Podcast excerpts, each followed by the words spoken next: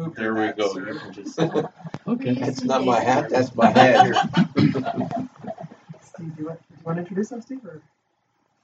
Oh, We've all everybody. met. I Jerry. think they know me too well. Too familiar. I think it's two, my third time here. Yep. At least, Yeah. yeah. yeah, third yeah. time. Well, it's good to be with you today. For those that might be listening, yes, my name is Jorge Sedaca. I'm the director of Chosen People Ministries in Canada. Been here since 2010. Came from the U.S. and uh, the Lord brought us here, and uh, we're having a great, great time. It's been a great time of service. This month, September, is 13 years. I started in September of 20, 2010 in our when we had our uh, Haverim conferences close by here in Guelph, and so uh, that's when I was introduced officially. So we we hope to come back. By the way, can I sh- throw a little advertisement? We hope to come back. You know, we used to have our haverim. Haverim means friends in, in Hebrew. We used to have our haverim Friends Conference every every year, the weekend after Labor Day, Friday night, and then Saturday all day. And uh, after the pandemic, we had to cancel some things, and uh, people didn't want to come and so forth. But now we're back, and we hope to have it back next year. So uh, for you that are here, and for those that might be listening, keep uh, keep your eyes open and uh, check uh, our website and so forth, chosenpeople.ca. And we hope to have it next year.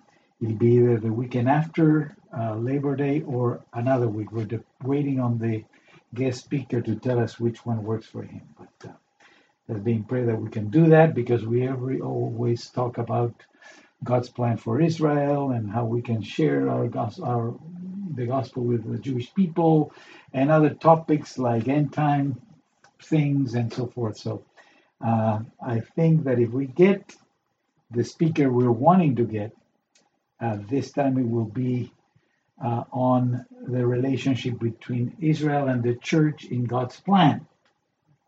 I won't talk about it now, but uh, as you know, there are some uh, Christians that uh, have different views about the relationship between Israel and the church in God's plan. So uh, we hope to set that straight. We try all the time, um, but uh, just to give you a heads up, uh, according to scripture and our belief, the church has not replaced Israel in God's plan. I'll just leave it at that so your curiosity lasts until next year in September so you can come and find the answers that you want. So that'll be the topic probably for that if we get there. It died on us. Oh, I gotta, and it moved ahead. I don't know what happened, but anyway. I mean, I can preach without that, but that's a, let's try that again, eh? Maybe it's a cable in there. Yeah. You want to We put pulled it too much? on There you go. it goes. Oh, it changed colors on me. Okay. I'm colorblind, so I don't know. I know it changed though. Okay, let me go back. If I can go back to the beginning. Not get ahead of myself. That is. That's strange. That's weird. Did I mess up your computer? Your computer? No, I think this cable is nice. Yeah, it's probably the cable. I don't think I have one of those. If not, I usually carry some, but not the. Okay, well, let's do it as quickly so that we don't run out. Uh, so uh, let's go to the Lord in prayer, and then we'll we'll go to the Word. Father, thank you for this day. Thank you that we can gather among brothers and sisters in the Lord to worship you and honor you, Father. And as we go into your Word. Uh, May you be the one speaking to our hearts, and may I be your instrument to uh, remind us of what your word teaches about the work of the Lord Jesus when he was among us, how he completed your plan. So, Father, uh, may your name be glorified, and may our hearts be warmed by your word, and may our minds and understanding grow as we come to your word. We ask it all in the mighty name of Jesus. Amen. Uh, I chose a topic today about uh, it is finished because we are uh, about to begin the day of Yom Kippur, the Day of Atonement. In fact, it starts tonight at sundown. Uh, and if you are interested, also I have some resources that I brought, and there's a table over there. These talk about the feast of Israel. We had last week what we call the Feast of Trumpets, Yom Teruah, also known as Rosh Hashanah, the uh, New Year, the civil Jewish New Year. And then uh, we're doing Yom Kippur today and tomorrow. And then next week is the beginning of Sukkot, the Feast of Tabernacles. So these three, let's talk about God's appointed times, all the feasts. This one is only on these three feasts, the four feasts of Israel, Rosh Hashanah, Yom Kippur, and Sukkot. And this one covers all of the feasts, uh, in holy days. So there's some others that you might want to look at, and uh, I'll put it right here. And uh, also, we just came out of the oven this uh, new Messianic Jewish calendar. You're one of the first ones to see it. So if you're interested, it has all the Jewish feasts, holidays, scripture readings for every week, as well as the U.S. and Canadian holidays. So you can use it. Good, good one to have, and good one to give to some uh, friend, a Jewish friend maybe that doesn't know the Lord, because it does have scripture in it. It does have messages. It has prayers for Israel included. So, so today I want to talk about uh, Yom Kippur or the Day of Atonement. But as we begin, is what is the purpose of God including the feast or the uh, times of encounter, the meeting? You know, He established these times of gathering with His people, special times. Why are they in the Bible? You say, I'm a Christian, I'm not Jewish. Why do I? Why do we? Well, there's several purposes that God put in, in when He established these feasts. Um, one is to reveal His plan because the feast of the Lord, even though they celebrate specific times that have something important happening in the history of Israel, uh, they also point out God's plan for Israel and for all of us, for that matter. So they reveal his plan of redemption for Israel and for all mankind. It is also to celebrate God's faithfulness. Hmm? God is a faithful God, as you know, and we're grateful that He is because we can trust Him. Huh? You and I know people that say, "Oh, I'll be there tomorrow at 9. and you wait and you wait, and they're not there. It happened to me this past week twice with a person that said he was in need, and I we uh, agreed to meet someplace, and he didn't show up. And she, yeah, I'm sorry, I'm sorry, let's meet up. And I went the second time, he didn't show up. So I said, okay, you're not serious about this. Right. So people don't keep their word. But God is a faithful God. So the feasts tell us that God is faithful because every year they come and they go. Then all the feasts also point to Messiah Jesus somehow. All of the feasts. One way, some more than others, but all of them point towards Jesus. So it's good to know what they're about. Hmm?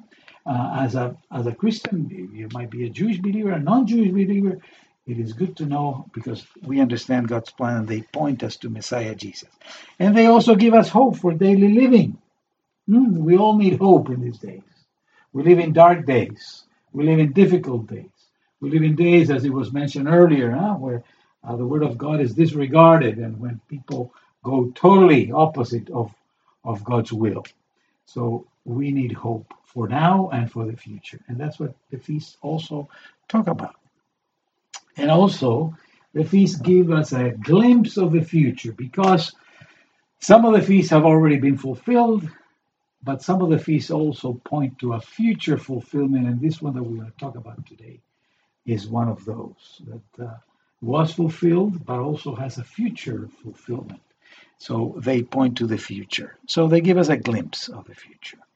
So today we're going to talk about the Day of Atonement, or called Yom Kippur. And Yom Kippur is about redemption, is about forgiveness, is about the love of God for us. It's one of the, it's the holiest day in in Judaism and for Israel. Um, between sundown today and sundown tomorrow, uh, total day of rest, and uh, other things that take place as well. Uh, there's services in the in the uh, in the synagogues and the temples, and uh, and there is fasting and some other things that we'll talk about. But it's a total day of rest uh, that God instructed, and we're, we're going to look at the Word of God. But it's about forgiveness, about atonement, according to Scripture, is supposed to be gained through a substitutionary sacrifice. Hmm? From the beginning, hmm, God, even you remember Cain and Abel, they offered offerings to the Lord, and one was accepted and one was not.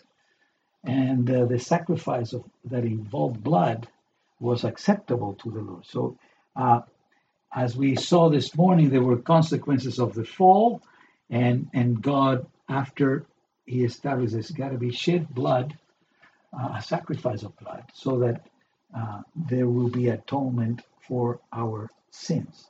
And so in Leviticus chapter uh, 23, it, it establishes this feast of uh, Yom Kippur or atonement, starting on verse uh, 26. Leviticus 23, starting on verse 26. It says, And the Lord spoke to Moses, saying, Also on the tenth day of the seventh month, there shall be a day of atonement. It shall be a holy convocation unto you, and ye shall afflict your souls, and offer an offering made by fire unto the Lord. And ye shall do no work in that same day, for it is a day of atonement, to make an atonement for you before the Lord your God. For whatever soul it be that shall not be afflicted in the same day, he shall be cut off from among his people. And whatever soul it be that doeth any work in that same day, the same soul will I destroy among you in among his people. You shall do no matter of work. It shall be a statute forever throughout your generations and in your dwellings. It shall be unto you a Sabbath rest of rest. Ye shall afflict your souls in the day of the of the month, and even unto the from evening to evening shall be celebrated your Sabbath. So this is the establishment of the Day of Atonement, and when a soul throughout history that has been interpreted by uh, the Jewish rabbis. One of the ways to afflict our soul was to fast and not eat anything. You're afflicting your soul. There's also prayer. There's confession, and there's many many things. And we're going to talk about that a little bit. But there was there has to be a sacrifice, and uh, and we'll see that as we go along. In um, the book of Leviticus as well, uh, verse uh, chapter 16, it tells us that one day, the tenth day, today is the tenth day of the month of um, Tishrei. The first day of the month of Tishrei was the new year of the Feast of Trumpets. The tenth day, uh, it is the feast of or the celebration of Yom Kippur, and then the fifteenth day is the beginning of uh, Sukkot or Tabernacles. On this fifth, on the tenth day, only the high priest was allowed to go into the sanctuary and the holy of holies, hmm, into the holy of holies once a year to offer sacrifice. And we're going to look at that as we go along and time. Now, I want to give you a little bit of history because uh, there was uh, the, before the time of Jesus, uh, there was a man by the name of Simon the Just that declared the world rest among three things. He was a Jewish scholar, and he said the, the, the world rests among three things the Torah, law of the Lord, the temple worship, sacrificial system, and the showing kindness to others. Torah, temple, and kindness. That he that was the thought of, of Jewish time at that time, 200 years before Jesus came. The temple, the law, and kindness to others. But uh, we we will see that after Jesus ascended to heaven, uh, the temple was destroyed in the year 70 of our era, and their sacrifices were no longer there. And so the rabbis and the people say, How do we atone for our sin now? There's no more sacrificial system. So the rabbis, and I emphasize on the rabbis because it wasn't God, the rabbi said, from now on, because we have no temple, atonement will come through prayer or tefillah, through repentance or teshuvah, and through good deeds or righteousness, which is tzedakah. That's where my name comes from, tzedakah in Hebrew. Now, the tzedakah comes from tzaddik, which is righteous or righteousness. So, for Jewish people, righteousness, that's what they taught. Righteousness comes, one of the ways is by doing good deeds. So, nowadays, tzedakah also means good deeds or charity, but originally it's righteousness. So, that's a teaching of the rabbis. Now, God never changed his plan atonement for God was always through the sacrifice of someone or some someone, I should say, and there had to be blood, because without the shedding of blood, there is no forgiveness of sin. Right? So that's why I mentioned that, so that you know where where things came. And then there were other rabbis. I just want to give you a background. There was one that said, Yohanan ben Zakkai, he would say that uh, we have a means of atonement, he said, left that is as factual as the temple, that is loving kindness. And it's some of the mentality today, right? Mm-hmm. You know, just love everybody. And we love and you'll be okay and you go into heaven.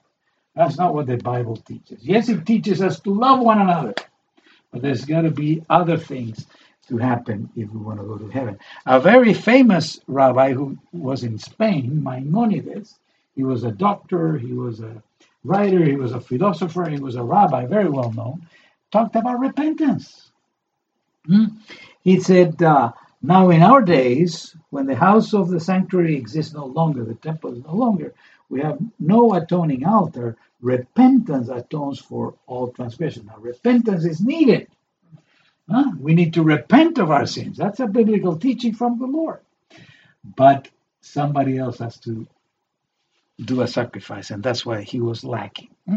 Now, again, I say the Bible always talks that atonement comes through shedding of blood. There is no substitute for that, and uh, only God can provide an atonement because He provides the only perfect atonement from by His Son Yeshua the Messiah, or Yeshua Hamashiach. Huh? He provided. He established this system of uh, of sacrifices, and he established. But but but Israel didn't put faith, didn't trust, and it became just a routine. It became just a ritual, and it, and it wasn't. So God said, not enough, no more sacrificial system. Now I'm going to provide the sacrifice, as He had promised before. And so He provided Messiah Yeshua as the ultimate sacrifice as the only sacrifice acceptable to the Lord, as a final sacrifice. Huh? No more needed on the cross for those who trust and believe. As we read earlier uh, in our in our gathering a, a, few minutes ago in Isaiah 53 6, hmm, all we like sheep have gone astray. We have all turned away in his own way. The Lord hath laid on him, on his Messiah, on his chosen one, on his uh, anointed one, Jesus the Messiah. He laid it on him the iniquity of us all, mine and all of ours. So uh, that is a final, final sacrifice. So um, as as we move on, interesting. I wanna I wanna mention this because it's important to understand what Jesus did. The Old Testament system of sacrifices, the word kippur comes from kaporah, which is a Hebrew for cover. Hmm? For instance, the cover of the ark, well, we, we know as the, uh, uh, I can't think of the English word, it comes in Spanish to me, uh, the mercy seat, hmm? as we know as a mercy seat covering the ark, is a covering, kapora. But it's interesting because in the old sacrificial system, even in Yom Kippur and the sacrifices, it was it would cover the sins.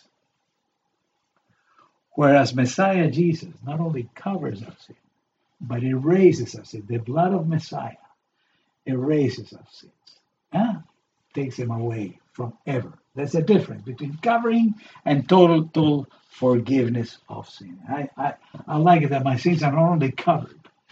Why? Because sometimes, you know, the cover might come off. Whoop, there are my sins again. No, uh, now they're forgiven. They're not there anymore. He erases them forever. So interesting that. So what does it mean for us today? Why, why, why Yom Kippur? What is the meaning of Yom Kippur for us today? How, how does atonement take place? And we're going to look at uh, several things and several passages. Um, as I said, in the synagogue, uh, starting today, this evening, until tomorrow, it's 24 hours. Most Jewish people fast uh, because of the repentance, and they try to confess our sins. And uh, there's long prayers. Uh, one of the things I like in the in the Jewish tradition is that there is a long prayer in the service of Yom Kippur that describes, I mean, a lot, if not most, of the sins that we commit. And everybody has to read out loud. Why do I like that? Because sometimes you and I, I don't know if you do this or not, but sometimes we find it easier to say, Lord, forgive me of my sins. It is not as easy to say, Lord, forgive me because I wasn't honest, or because I was late, or because I mistreated my wife or my children, or because of this or that. And you enumerate them and say, wow, I am really a sinner. Wow, I really need forgiveness. I like that. To Enumerate them all. Enumerate. Tonight we have a service in our congregation, a Messianic congregation, uh, where we, uh, of course, Jesus is our Savior, our Messiah, and our atonement, but we say some of the things to remind us we are truly sinners and how much sin. Okay, so we move on. How does atonement happen today? I would I would follow uh, God's plan, and I would say the following. First of all, atonement happened in God's appointed time. In God's appointed time. Uh, in, in as I said in Leviticus chapter 16, verse 2, it says, And the Lord said unto Moses, Speak unto Aaron your thy brother, that he comes not all, at all, not at all times into the holy place within the veil, before the mercy seat, which is upon the ark, but that he would die he die not, for I will appear in the cloud upon the mercy seat. So Aaron couldn't go into the Holy of Holies whenever he wanted. It is a God's appointed time. Hmm? The high priest in the Holy of Holies only on the 10th day of Tishrei, which I said starts tonight. Now, in Israel, it already started because uh, they're six hours ahead of us or seven hours ahead, so probably starting soon. But only on the tenth day. Yeshua HaMashiach, Jesus the Messiah, was also born and lived in God's appointed time. The book of Galatians, huh? chapter 4, verse 4. This is about when the fullness of time was come, God sent forth his Son, made of a woman, made under the law, to redeem them that were under the law, that we might receive the adoption of sons. So in God's appointed time, Jesus came in God's appointed time. Why? Because God had appointed a time for atonement to take place. And Yom Kippur, it was a permanent statute, as we uh, we can read in, in, in Leviticus again. Uh, it was that's why Jewish people still celebrate it. It says in Leviticus 16 29, and this shall be a statute forever unto you that in the seventh month of the tenth day of the month ye shall afflict your souls and do no work at all. Verse 31, similar to that, it shall be a Sabbath of rest of you, and ye shall afflict your souls by a statute forever. Verse 34, and this shall be an everlasting statute unto you to make atonement for the children of Israel for all the sins of the year, and we did as God told. So it was on God's appointed time a permanent statute. That reminds us that we need to always be asking God to forgive us. But the atonement that Jesus did, the sacrifice that Jesus did, was once and for all. Praise the Lord for that. When we celebrate the Lord's table or communion, as we have, uh, we don't, we don't, you know, some wrong doctrines teach that, you know, he's he's dying again. No, no, no. The Bible is very clear on that. Hebrews chapter 7. Let's look at, at what it says. It's seven, seven time. I love this, this book of Hebrews because in 726, Hebrews 726 and 27 says, For such a high priest, talking about Jesus, such a high priest became us, who is holy, harmless, undefiled, separate from sinners, and made higher than the heavens. Verse 27 Who needeth not daily, as those high priests, to offer up a sacrifice, first for his own sins, and then for the people, uh, for the people's. For this he did once when he offered up himself. Huh? Very clear. Chapter 9, verses, verse 12, same thing. Neither by the blood of goats is it, but well, we can start on verse 11. But Christ being come and high priest of good things to come by a greater and more perfect tabernacle, not made with hands, that is to say, not with of this building, neither by the blood of goats or calves, but by his own blood he entered in once into the holy place, having obtained eternal redemption for us. One time. That's all it took. And and one more just to, to make it clear, if you didn't understand it yet, 1014 of Hebrews, same thing. Huh? For by one offering he, Jesus, hath perfected forever them that are sanctified. So he doesn't need to die again and again like some people preach. No, he died once and for all. What we do, what we do uh, in celebrating the Lord's table is to remember what he did. We don't repeat again and again. Sacrifice once and for all. Well, we will. So the atonement of the Lord happened in God's appointed time, not over and over again. In God's appointed time. The second thing is that God's appoint uh, atonement happened also in God's appointed way. Hmm. It didn't happen as however we know. We don't we don't go whenever we want. We don't do no. God's appointed way. Some people like to worship God however they please. And I won't go into that, that's another topic. Huh? But some people want to worship God in their own way. And I say, it's not a biblical verse, but I say, no way, Jose. That's not in the Bible. But that the Bible does establish that we need to worship Him in spirit and in truth, and according to what He says, not what I like, not my wants or my uh, my desires. No, it's not to please us; it's to please Him. So it happened according to His own way. So how did it happen? How did it happen the first time? And uh, I'm not going to read it all, but in Leviticus 16, it tells us why, how it happened in the old times in Israel. First, there were five sacrifices that the high priest had to do. Five animals. There was a young bull, two male goats, and two rams that were sacrificed. And there was an order that they had to follow. Hmm? Uh, the bull was first sacrificed for the high priest and his family. Hmm? And then he would cast lots on the two goats, and he would uh, one one goat was to be sacrificed for the Lord, and one goat was to be sent out for Azazel. There's debate of what Azazel means. Most agree that it was sort of a demon. Uh, some uh, some uh, use it as a, a different place, a place uh, that they had prepared outside of the camp. But one was for the Lord, one was for Azazel. The Lord's goat when he was sacrificed, was slaughtered as a sin offering for the people of God, as a sin offering for Israel. But the interesting one, he put his hands on one and sacrificed it, then he put his hands on the other goat, the goat for Azazel, he would be sent away from the camp into the wilderness. And it would be sacrificed away. Some uh, say that most commonly they would go and they would let him jump into a cliff, out of a cliff, and he would die. And uh, historically, uh, Israel would set different Levites and different people all the way to where the goat would jump and die.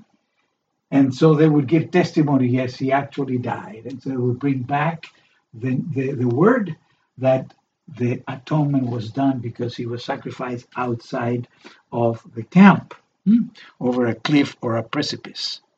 And then the rams were for burnt offerings for the high priest and for Israel. Now, then he, you know, the, the, it was a messy thing, all these sacrifices that the, the high priest had to do. He had to change his clothes, he had to wash, and all these kinds of things. But uh, why is this important? Because as you see this, I'm glad we don't have to do all this today. But as you see this, you see why Jesus died the way he died. Hmm, There is similarity. God's provision in Jesus, or Yeshua as we call him in Hebrew, is very similar. He was sacrificed in our place, and we made mention to this earlier as well.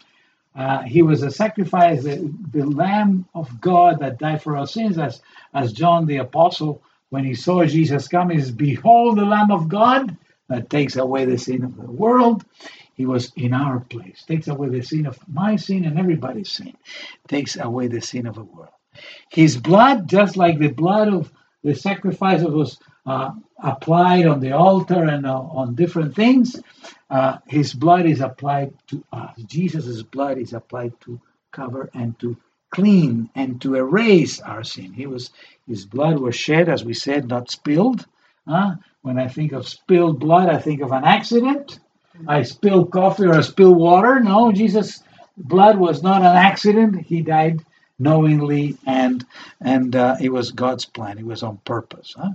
And then he carried on himself all the iniquities, transgressions, and sins, as we read in Isaiah 53 6.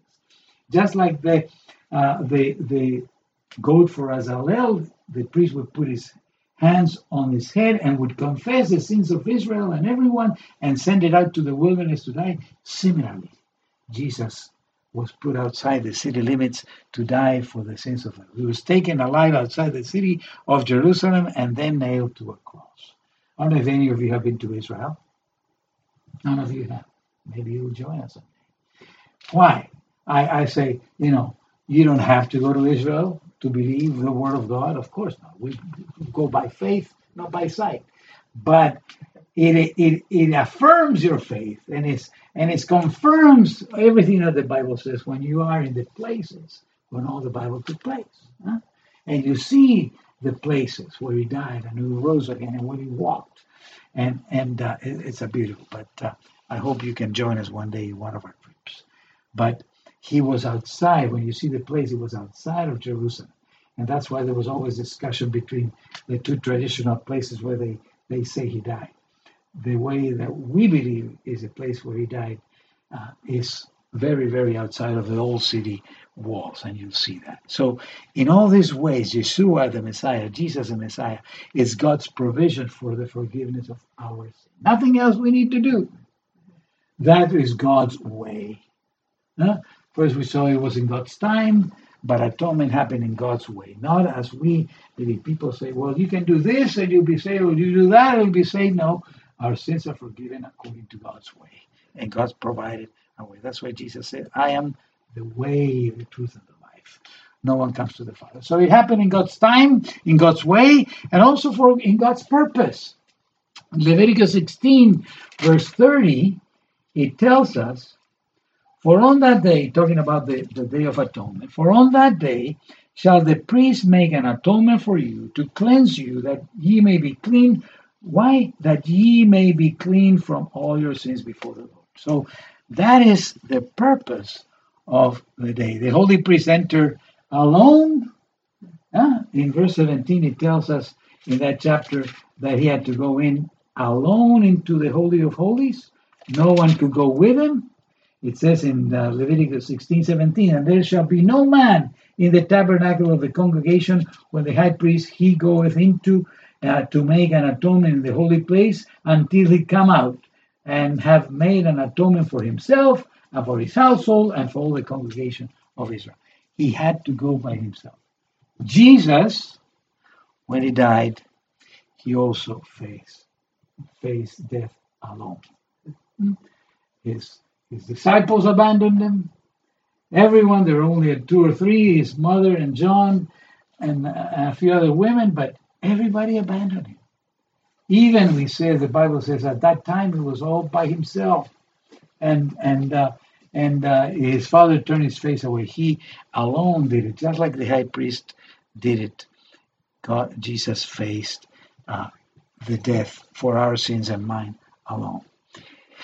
Now, uh, that in the in the in the Old Testament, the Israelites that confessed their sins, that repented of their sins, and that trusted in the sacrifice that was given, they were forgiven. Hmm? In in, in uh, Leviticus 16, it says that all those that this will be made atonement for all that trust Him. They had to put their faith. That was a problem with Israel, that they just started doing this sacrifices just as a routine, but they wouldn't put their trust in Him. But nowadays, today, all who confess their sins, repent, and trust in Jesus' name, and sacrifice can be forgiven and restored to a right relationship with the God the Father. Why does this have to happen? I clarify again another false doctrine, and I know that Brother Steve and others here understand this and teach the right way, but some people don't understand it, so we want to make it clear. The fact that Jesus died on the cross for the sins of the whole world doesn't automatically forgive the sins of the whole world. The fact that Jesus died on the cross for the sins of the whole world doesn't mean that the whole world is automatically forgiven. No. To apply God's forgiveness, we have to confess our sins, repent of our sins, invite Him to be our Savior and Lord, trust in what He did on the cross at Mount Calvary, and then He applies His forgiveness on our lives. Yes, He died for the sins of all who trust Him. Yes, He dies for the sins of all who believe in Him and what He did for us. Okay? So, not the whole world is automatically saved like some preach. No. It is made effective when you trust in Him and His atoning sacrifice for us. Repent, confess, repent. And then, similar thing. Uh, some people say, well, we're all children of God. And again, I say, no way. That's not what the Bible teaches. The Bible teaches that we're all God's creatures because He created us, whether you believe that or not. He is your creator. So we're all God's creatures. We're not all God's children. According to John chapter 1, hmm, make sure I have it right in English because English is not my first language. It says in John chapter 1, over, starting on verse 11, he came unto his own, his own received him not. But then in verse 12 says, But as many as received him, huh, to them gave he power to become the sons of God, even to them that believe in his name. Verse 13, who are which are born not of blood, not of the will of the flesh, not of the will of man, but of God. So, who are children of God, those that believe in Him, trust in Him, put the, their heart and accept Him as Lord and Savior, Messiah, King of your life, Lord of your life. Those are the ones that are called children of God by faith, not by the will of man. John 3:16, for God so loved the world, loved us so much that He gave His only begotten Son, only begotten Son, Jesus the Messiah, that whoever, whosoever believes in Him, trust in Him, put their life on his life, trusting what he did for us, should not perish, but have everlasting life. Only those are children of God, those who trust in Jesus. Whether you're Jewish or not, whether you're Canadian or not, there's only one way. That is trusting in Jesus. What is the goal? The goal of the atonement was to bring us close to the Lord. In Hebrews chapter 10 says says it again and again. huh? That the goal of God in Hebrews 10, verses 19 to 22 says, Having therefore, brethren, boldness to enter into the holy holiest by the blood of Jesus. So when Jesus died on the cross, you remember one of there were several events that happened, but one of them that took place was a veil in the temple was uh, torn. Was the veil? The veil divided the holy place into the holy uh, and the holy of holiest. And so that veil was broken, and we have access directly to the Lord, no separation.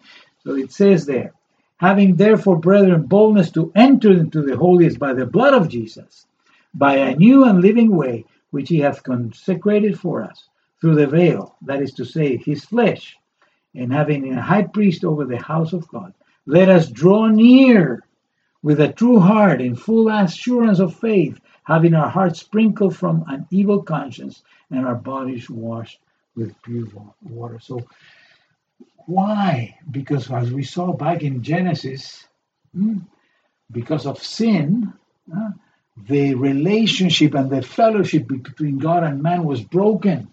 Sin separates us from God. No more fellowship.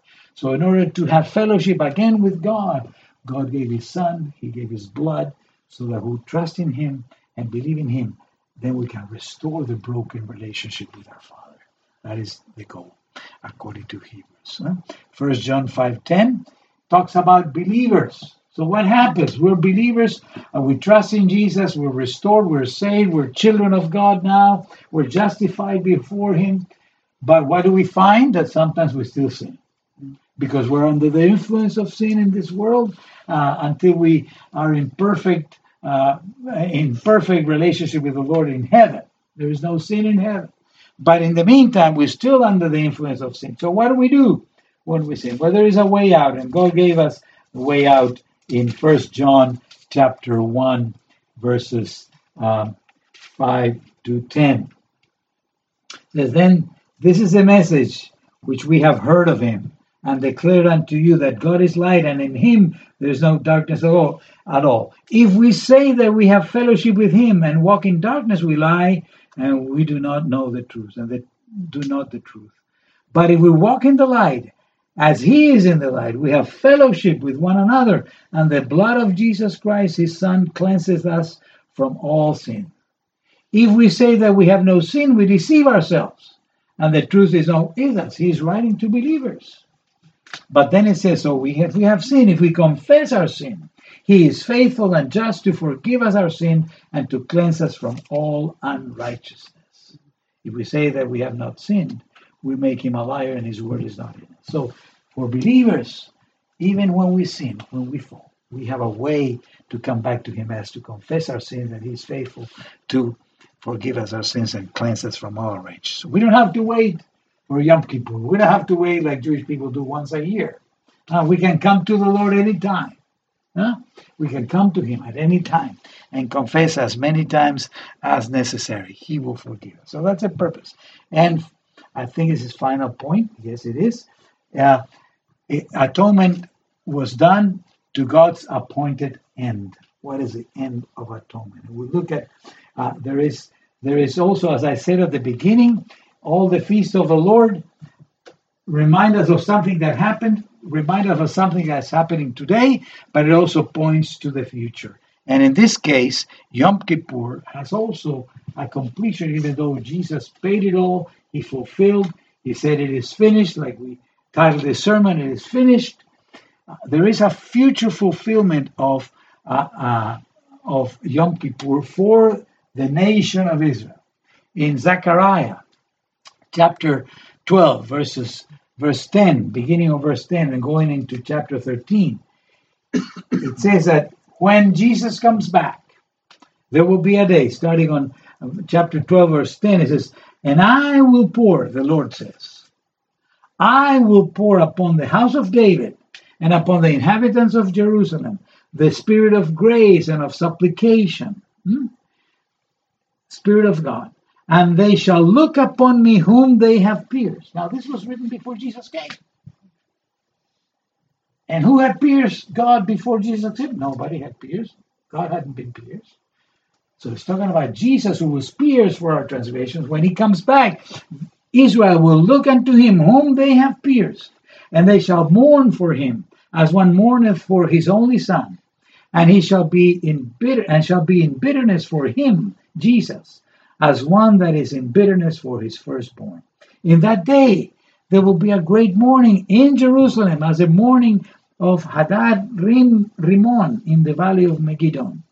And the land shall mourn every family, and so on and so forth.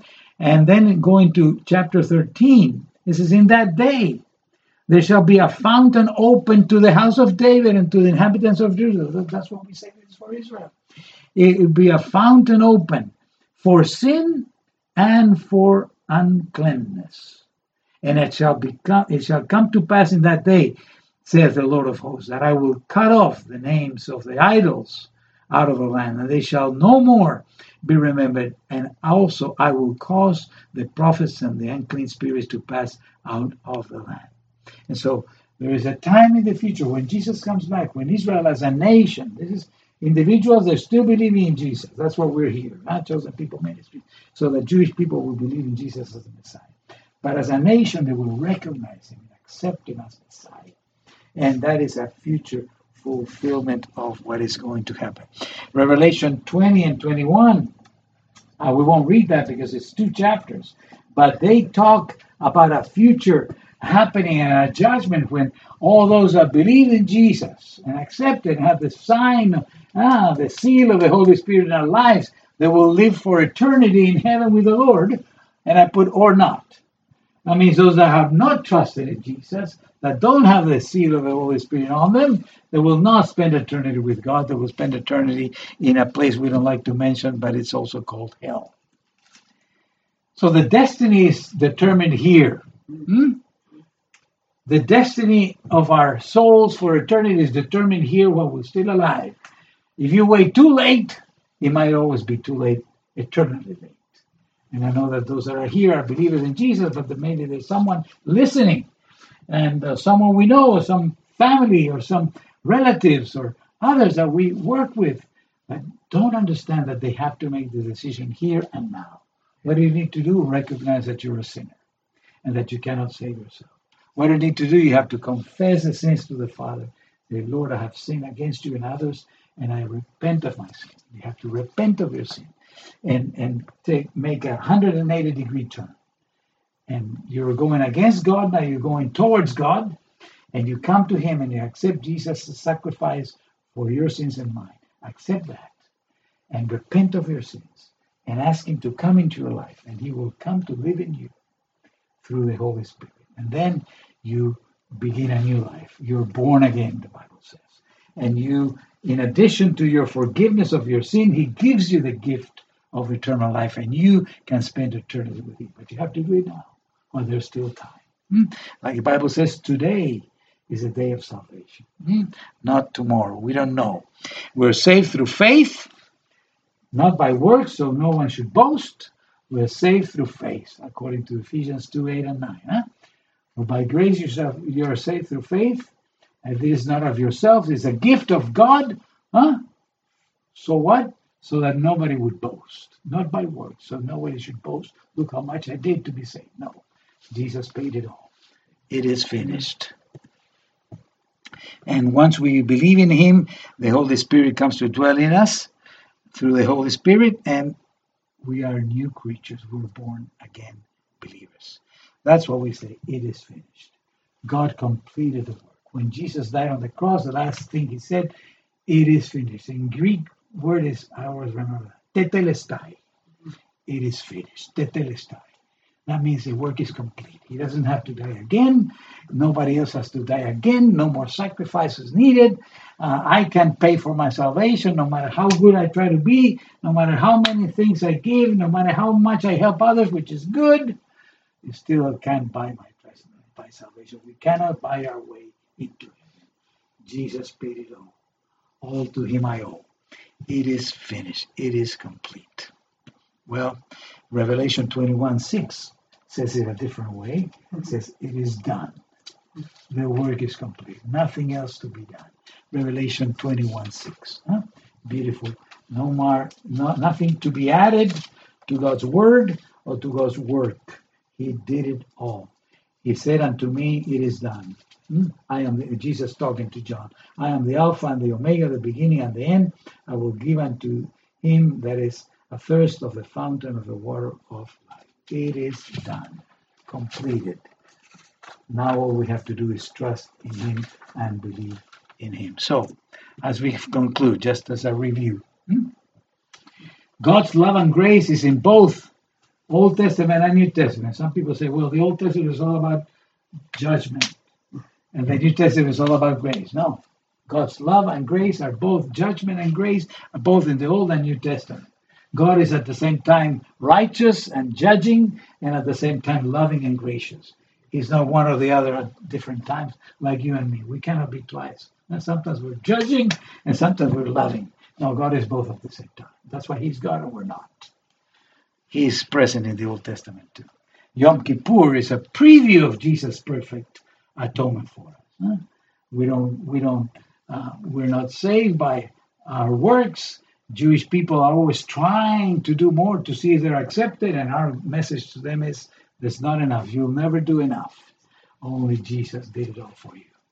So Jesus, Yom Kippur is about. In God's plan, there was always a need of blood sacrifice. So we're not ashamed of preaching on the blood. Now, it's not a pretty picture.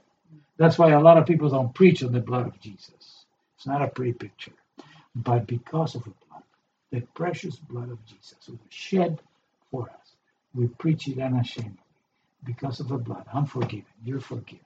And anyone who trusts and confesses, trust and obey, can be cleansed by the blood. You need to recognize your sinfulness, confess your sins, repent before the Lord and others.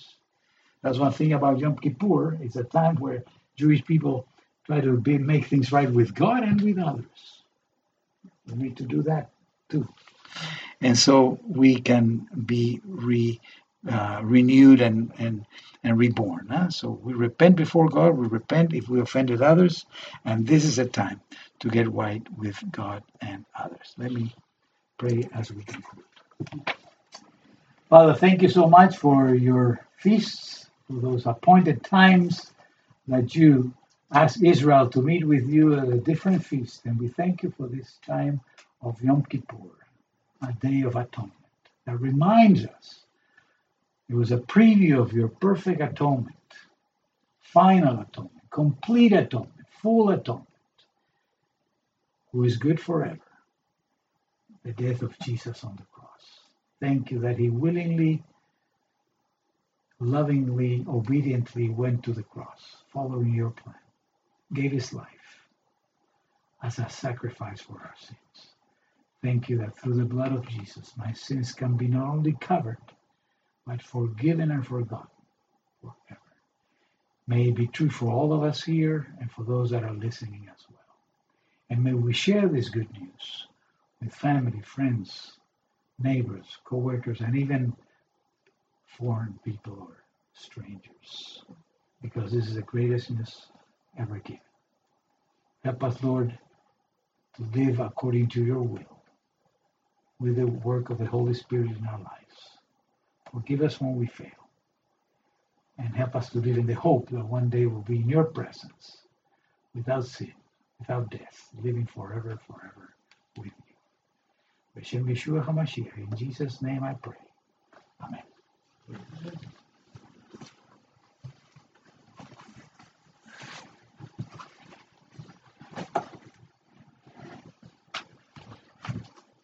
Are we off? I think so.